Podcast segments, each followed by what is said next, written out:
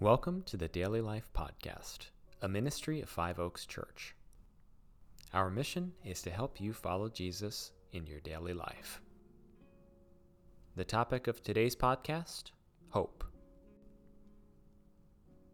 The astonishing gift. Pray that God would establish you in the righteousness that we hope for in Him.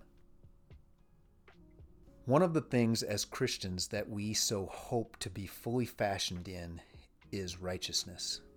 To the Christian, sharing in Christ's righteousness is a gift, not something we earn or try to establish through our own willpower.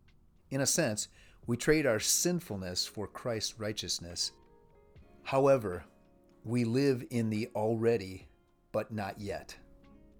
We have tasted his righteousness with our changed hearts and new spirit, but we are not yet complete. Galatians 5 5, New Living Translation. But we who live by the Spirit eagerly wait to receive by faith the righteousness God has promised to us. Do you ever find yourself trying to establish your own righteousness apart from a righteousness received by faith? It's easy to fall into such a negative pattern. The Apostle Paul hoped for something different.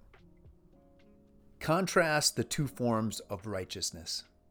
Why is what Paul is hoping for a better form of righteousness? How do you think having a hope for a righteousness from God could sustain you when you don't seem to live up to your own standards, let alone God's standards?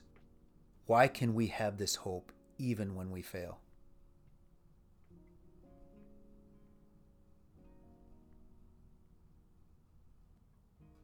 The Daily Life Podcast is a production of Five Oaks Church in Woodbury, Minnesota.